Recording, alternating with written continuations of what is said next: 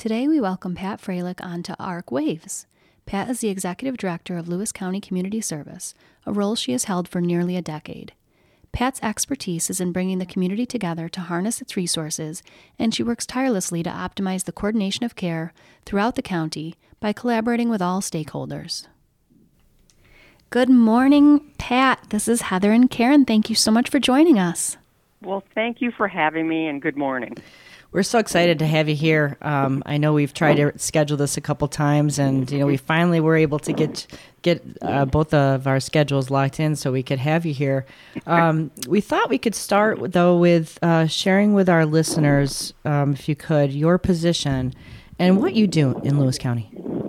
All right. Well, thank you. So my position as community services director um, is really a result of New York State um, I think in the 60s, identified that the populations that serve those with mental health, substance use, or developmental disabilities really needed a obviously support, both financial and local support, mm-hmm. and created mental hygiene law, of which, in order for each county has us. So, in order for us to get funding and ensure that we're treating those people or people with those issues, um, we have the local government unit, um, a department called Community Services, and essentially we're responsible to know the needs of our, our consumers, um, de- develop annual planning, and then do the day to day stuff, ensuring that everything runs smoothly. How does um, so? Yeah, go ahead. Sorry. Yes. No, go ahead. How does the the annual plan get developed? Is that does that include providers? Does it include family members? How does that how does that work for you? Um, so in Lewis County, we really do a couple things. Um, annually, we'll review that plan, and then annually we will gather information. And mm. each year, we've been able to increase the information that we have and use to contribute that. And definitely, those that either receive the services or support the people that receive those services participate in that. And they do this a couple ways. We will send out a community wide um, survey that can be done online. Um, we have um, three uh, subcommittees and a board that are tied to my office. Um, there's members of those populations on that board, so they're participating in our meetings year round. Um, we also use other um, like the public health does um, their needs assessment. Um, JCC, our local community college, also does a community service um, survey, and we kind of bring all that stuff together, um, help that contribute to the development of our plan, and then review it all year round. What a wonderful way to get a cross section of the community, it mm-hmm. sounds like, in terms of really getting a, a robust picture of what that mental health is from, you know, all walks of life. Yes. And what yes. those needs are. And what the needs are. Yeah. Are they largely uh, providers that have uh, Medicaid, that are Medicaid funded? We don't. I I don't know what their payer might be. Okay. Um, I can just, uh, and I want to say that we in some there's some questions that are tied to understanding whether that is someone that has any contact with these systems or you know what whether it's a patient or a family. Um, I can tell you that on the other side of that, obviously the agencies that we contract with, um, their two highest populations are Medicaid and Medicare, mm-hmm. um, and then some private insurance stuff that's intermingled.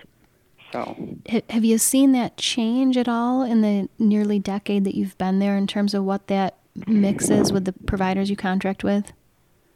I think not. I think it's pretty stable. Mm-hmm. Um, and I think the, and this is just anecdotal, um, but we have recently seen maybe an increase in those that receive the, the um, SSI or SSD. Um, and I don't know what that could be, why that drives that. Although our, I can say at a county level, our population is aging, so we mm-hmm. have um, a higher proportion of those that um, maybe are considered retired. Mm-hmm. Uh, so that might imp- impact that, sure, that increase that, in number. That makes sense. Although there's so many wonderful things going on in Lewis County, I've been sitting in on a lot of the Tug Hill Mm-hmm. region meetings, so um, you might you might be having an influx of uh, younger people as the next few years goes by because they've done such a great job talking about the community and building the you know the real that community sense that's so inviting for people.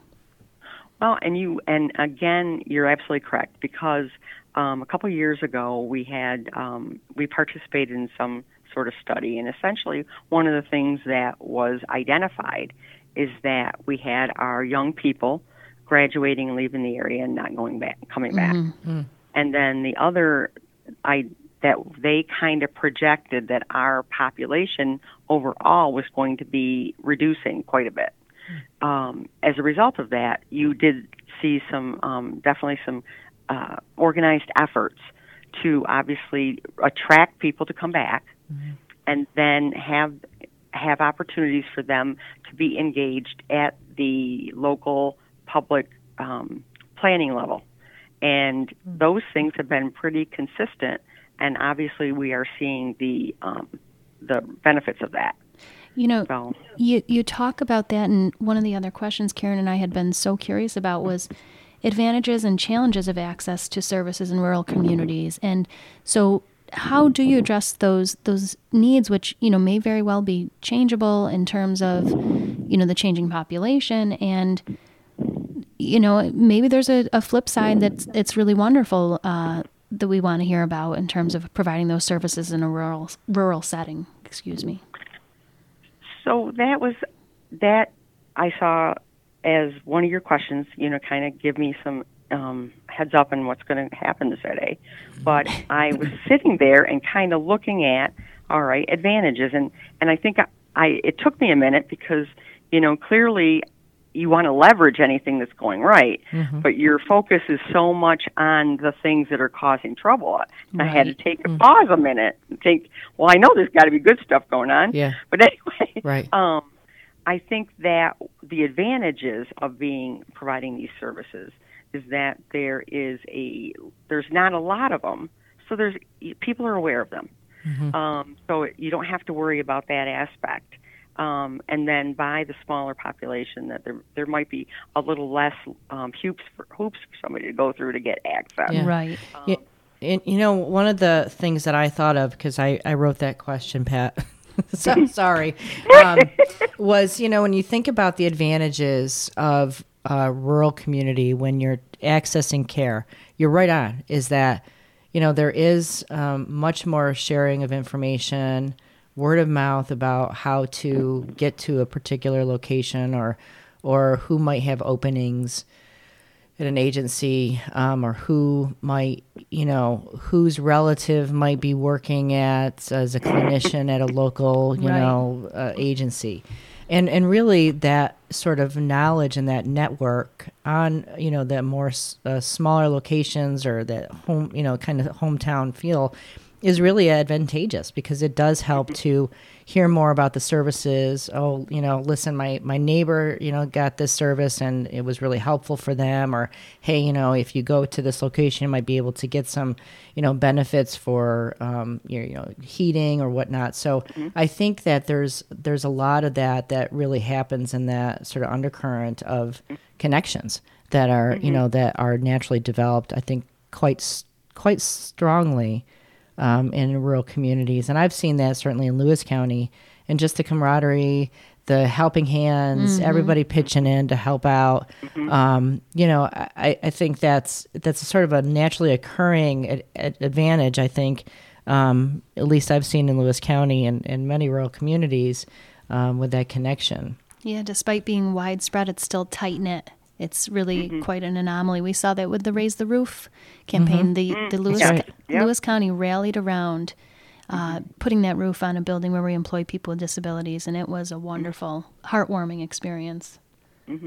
No, and I think the other side of this is that the that camaraderie. There's also value in understanding your culture, mm. um, and it, it just I think it adds to that rapport building. That adds to that okayness about coming out and seeking help because Right. you kind of know what maybe keeps people coming from the door, and then you can work on it so that we can increase access. Mm-hmm. Yeah, and and I think it. there's a there's a trust element there that can be quite strong mm-hmm. too, right? I mean, you mm-hmm. you're going to trust your neighbors, you know, opinion, or you're going to trust your, you know, high school buddy um, from 20 years ago's opinion, Right. you know. And I I do think there's there's huge advantages um, to that.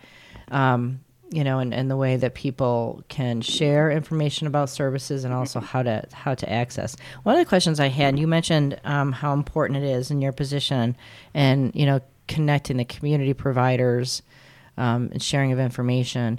Do you have a community services board? Yes. And could you talk about, a little bit about that? Oh, sure.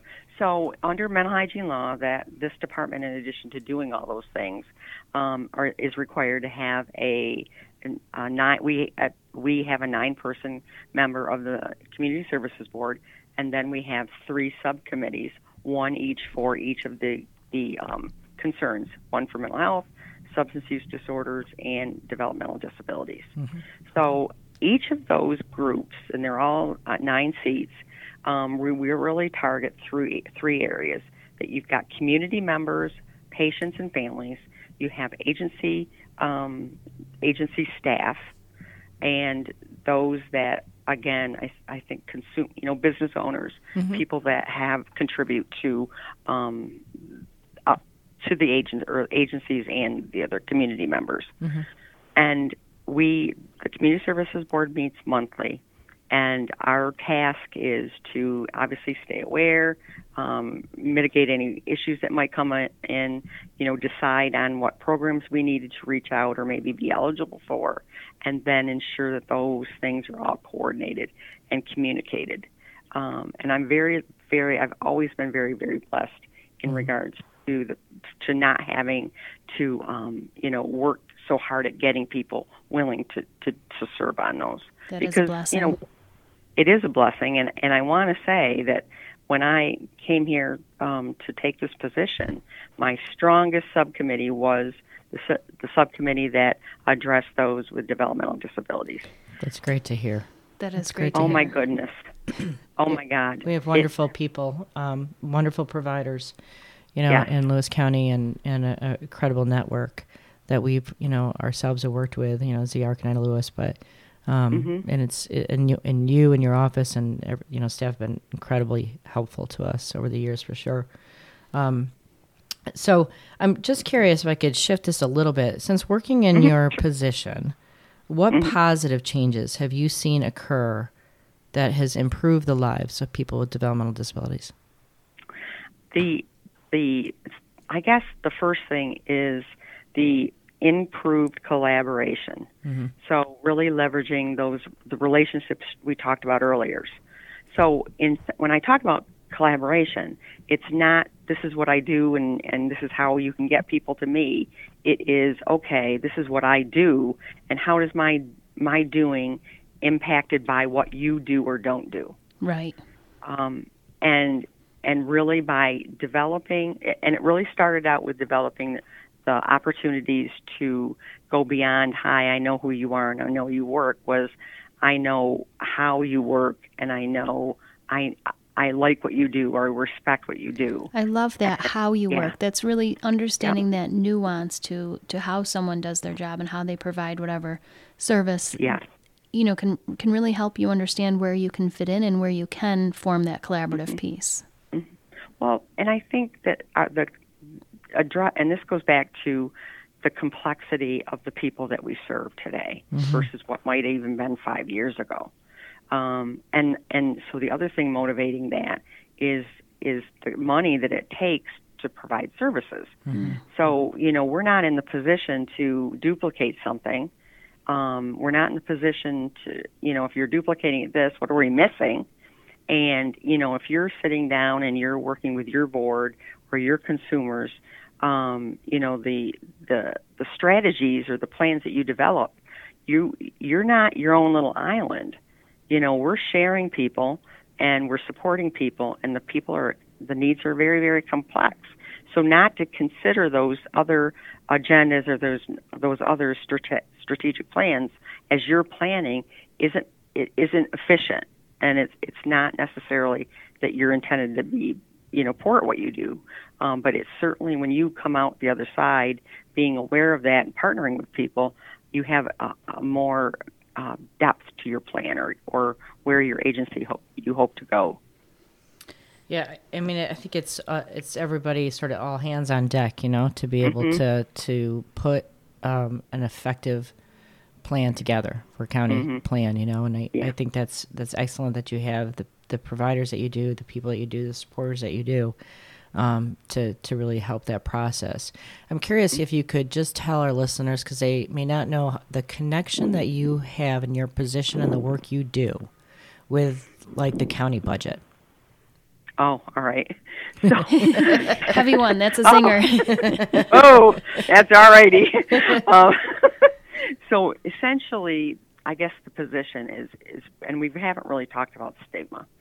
So you know, again, obviously, much of what comes through my office in regards to money um, is state aid mm-hmm. and the regular everyday day ordinary buckets of money to support the work that happens within the county. But that doesn't cover all the costs. Mm-hmm. Um, it doesn't cover usually something, you know, urgently needed or something new.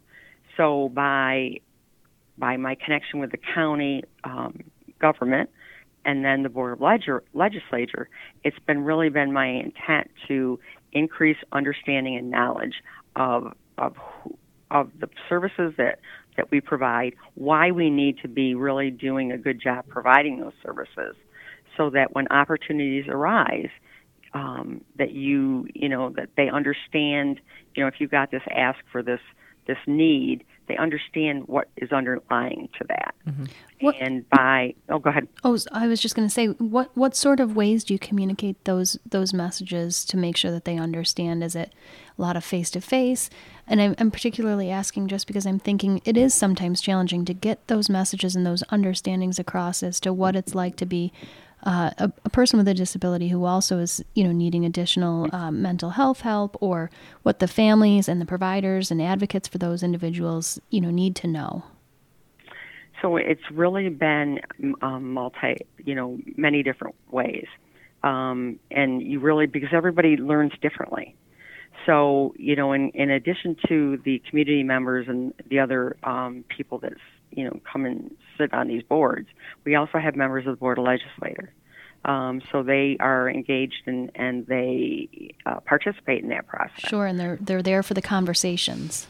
Absolutely, and so that you have that going on, and then on the other hand, you've you've got opportunities where you know we brought in agencies to come in and talk about either what they do or what new stuff they may be doing, mm. or we've identified in our needs assessment suddenly, and I'm going to use two very, you know, topics that everybody can probably relate to, mm-hmm. is suicidality in in uh, your community, mm-hmm. those that either attempt or success, complete, and then you've got the opioid um, sure. Or the, the epidemic.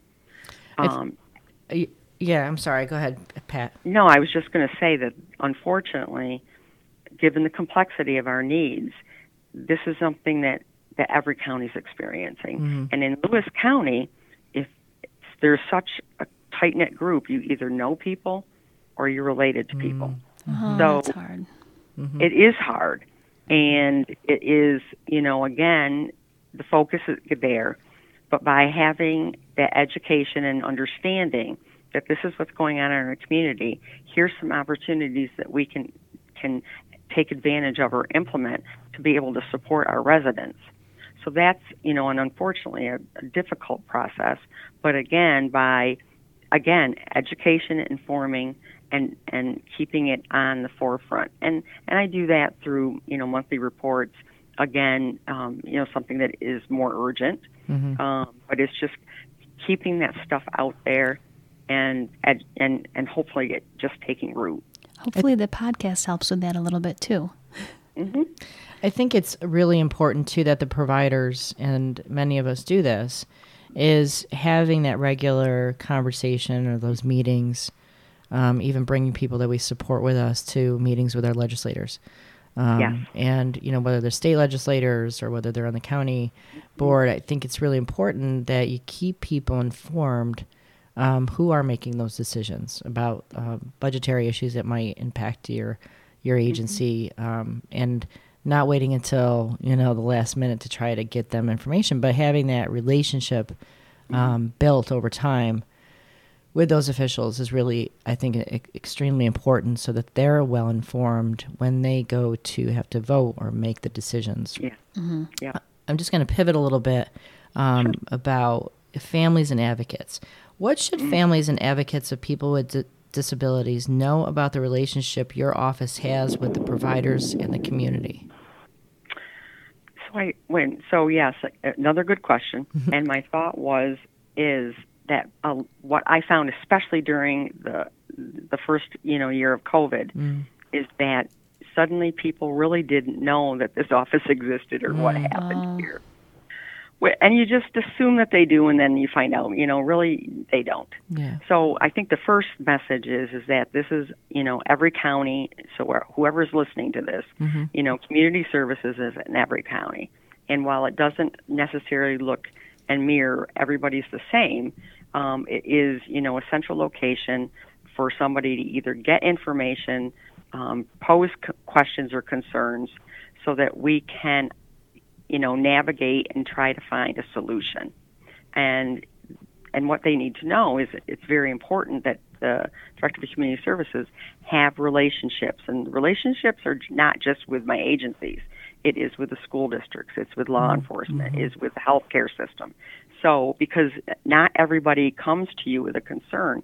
It's usually there's many many things that need to be addressed when you're trying to resolve something. It's just not you know your outpatient person provider. Right. um, so I think that that would be the two things that here we are, this is what we do, and likely we we maybe either know where to go with something or know who to ask about something, um, and then be able to support and, and get a resolution or, or or communicate something that needs to be communicated. Is there? Um, I'm trying to remember from my days um, in my earlier part of a, a career uh, was the was there a um, larger sort of um, uh, kind of an association, county mental health, co- county mental hygiene directors association? Yeah. Yes, yes, yep. Still in existence, and that's another aspect of this mental hygiene law, this famous law. Um, but yes, so I'm one of, I want to say, 57 um, DCSs around the state. And what's what's great about that association is is if I don't know the answer, there's somebody, there's 56 other people Oh, that's a um, that I have access to. Oh my gosh, yes, yes. Um, so that is in the background, and and by having that, because you kind of get sense of you know your little, little Lewis County with your residents, what you do, um, and that doesn't necessarily say that I've had exposure or experience with with a potential solution. Um, to some sort of concern or issue, and then we have the collective um, support of each other, so that we can go to the, you know the the Albany level and either advocate or communicate um, in regards to for our the people that we serve. That's incredibly important to have Mm-hmm. to have that connection with others. Not only you know can you share information and um, you know network, but also you're you're right on about advocating Yeah. collectively um, for a shared purpose or goal to the to you know the state government um, and legislators. It's hugely important. Um, so uh, you know, I just want to ask you a question, um, a little bit about systems change. I know uh, from personal experience, you have been very active in systems change. You were very supportive of us when we um, looked for funding, both state and federal, for our telehealth um, uh, equipment back in a few years ago now. like I Yeah, think during. COVID, we, we I feel like I aged like 18 years um, from from that Yeah. time period. Um, but we were very grateful to have your um, your letter of support. Your you know you encouraged us to you know really do that, and we were so grateful we did. We had all that equipment and our telehealth equipment in our residential program and up and running, just uh, probably about a month before COVID started. Game changer. So we were we were really well set with accessing um, physicians through teledoc when we needed to. Um, so it was great for us. Um, so I have a question about that systems change. Can you share your experience with systems type changes, such as transitioning from fee for service to value based value based payment models or other examples? And before you answer, too, just for our mm-hmm. listeners, because some people might not be familiar with those terms, fee for service versus value based payment, can you give a, a little bit of uh, understanding of what those are as well and what those changes, impl- you know, the implications of those changes are? So, you know, again, you're right about this COVID, what happened pre COVID and then, you know, our world today. Um, but we, probably it's, gosh, it's got to be more than five years now. Um, the fee for service, meaning that when a person, and it, we, we can talk about behavioral health and or healthcare, mm-hmm. is that you went and had a lab draw and there would be this charge. So, and there was your exchange. So I had, this is how I do this, this is how I get paid for it um, the shift was and after or nest or being looked at because it was decided that for having um, people spending so much money on healthcare, we really didn't see the outcomes that we really should be seeing. Mm. So somebody, you know, thought to themselves, well, um, maybe there needs to be a little bit more accountability so that you are you as a provider are motivated um, to monitor the services that you provide um, and be able to demonstrate that the services you provide provide value or positive outcomes. Um, and so this was a pretty big, um, you know, shift change. Sure, when you huge think about it. Shift. Oh my, oh my God! I mean, from you know the person, the lab draw lady, to you know the the CEO of a hospital, mm-hmm. um, or the physicians, or or whatnot. So anyway, um, and so the federal government wanted to motivate you know states to be more efficient and and be able to demonstrate that the money that they might be getting at the federal level um, was really you know you're getting your bang for your buck. Mm-hmm. So, mm-hmm. Um, in order for you to do that, um, a provider, um, you know, medical or whoever, needs to start being able to track information and data. And be able to state that in these areas we spent this amount of money, and then you know we were able to reduce you know, um, I don't know, you know, I, you know, cholesterol, you know, by so many points. Sure. Um, and then somebody says, "Oh, wow, you know, you're doing good work, and because you're doing good work, we're going to pay you because you demonstrate value." Mm. What is a challenge, however, is that it's not a level playing field. So, you know, they started with um, the medical community and started there and then we're just starting to go down the path for those that provide um, behavioral health services. Um, but not everybody has the same resources, and not everybody has the, the ability to track information, track data. What are you tracking? You know, how do you keep how do you keep track of you know who's where, and how do you engage people?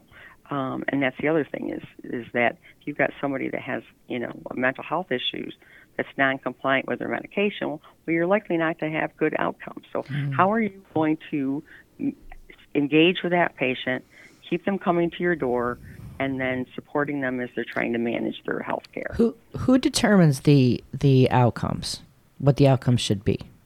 I think that that's the other thing that was a challenge is that the in the medical community it was pretty easy, and um, they were doing this thing called HEDIS scores, I'm not sure who developed those. I want to say it was um, CMS, mm-hmm. uh, but yes. essentially finding some data points, um, having this HEDIS, HEDIS checklist, and you be able to guide your, you know, your reporting. However, there isn't necessarily one for mental health. So, mm-hmm. you know, so that was the first challenge, identifying, you know, the data points to track, because a lot of that's subjective. Right. Um, you know, it's not like a lab value. Mm-hmm. Um, it's just kind of hard to be able to track somebody that was came to you with depression and now is less depressed. Right. So how do you do that? Yeah, it's just craziness. You know. But anyway, oh, go ahead. Oh, I was just going to say, you know, one of the questions we wanted to ask you as a follow up to this question was what you believe the critical leadership skills are when you're managing a large system change like this. And I have to say, from listening to you, I, I'm hoping one of your answers is keeping a level head because I'm in, very inspired by how you're, you're detailing some very significant challenges that are a result of this paradigm shift. yet you're not chicken little and the sky isn't falling. You're saying, okay, let's let's evaluate this. Let's see how we can make this work. Yes. Yeah, very, very important. I think that when you think about the the the, par- the huge paradigm shift and and whatnot, but I think that you know in regards to the leadership aspect of that is recognizing and understanding that there's many ways to an outcome. Mm. Um, and you know you can't get so involved in that this is exactly how we're going to get to this this rock over here um, by understanding who you're working with and, and the culture and and the understanding of where everybody's at that at that point in time um, and identifying some you know common points to get you to the next step. Um, but also you know recognizing that in addition to you know many ways to get there is that you know the diversity of your input. You know leadership there's no way everybody can know what they need to know. Right. So you know where where are your gaps and who has that expertise? Because this is a pretty big thing to shift around and it's gone from and, and think about it you know you've got nurses or, or behavioral health employees they're coming into it to help somebody. They they just want to help. Mm-hmm. they're not interested in you know the the finances or the politics behind that. Mm-hmm. right. Um, so it's obviously how do you how, how do you what's in it for you mm-hmm. so mm-hmm. you know you've got all of a sudden you've got a manager that is expecting you to generate x number of contacts with a patient and they're focused on that and how can that leader support you in the goal that you have by i just want to help right you know, oh that's you know? so challenging oh my goodness it's just hard work i think the i think the diversity like you said of mm-hmm. the expertise that you have mm-hmm. on a team when you're going through a systems change is hugely mm-hmm. important um, and like you said the many ways to an outcome is also something that people need to be able to step back and say yeah you know what we could do this and this and you know mm-hmm. some of it is trial and error and um, especially when you're going yeah. through new systems and it's also making sure that whoever is is um, involved in making those important decisions about, for example, what the outcome should be, um, they need to be informed right. of what you're finding, of what your challenges are, what's working, what's not working. And that's, again, mm-hmm. another reason why it's so important to have that diverse ability of, of, of expertise on those teams. We're gonna um, actually we're getting low on time here, so I'm gonna turn right. this over because this has been a great discussion. Of course, we'd love to have you back on again um, it's it's just there's so I know Heather and I were chomping at the bit here, wanting to ask follow up questions. Yeah, so absolutely. Sorry for cutting you off a few times. you know, um, so we just are going to turn this over to what we call our lightning round questions, and this is okay. Heather's thing to do. Absolutely, and thank you again so much, Pat. Like Karen said, would love to have you on you have you on again, just to talk about that last topic for another half an hour. I think would be so fascinating. Um, but the lightning round questions are are a fun way to kind of have people get to know the the softer side of our guest. Um, so, my first question I have for you is what is your most favorite part of your job? My favorite part is the opportunity to mentor. Oh. Um, and yeah, um, yeah.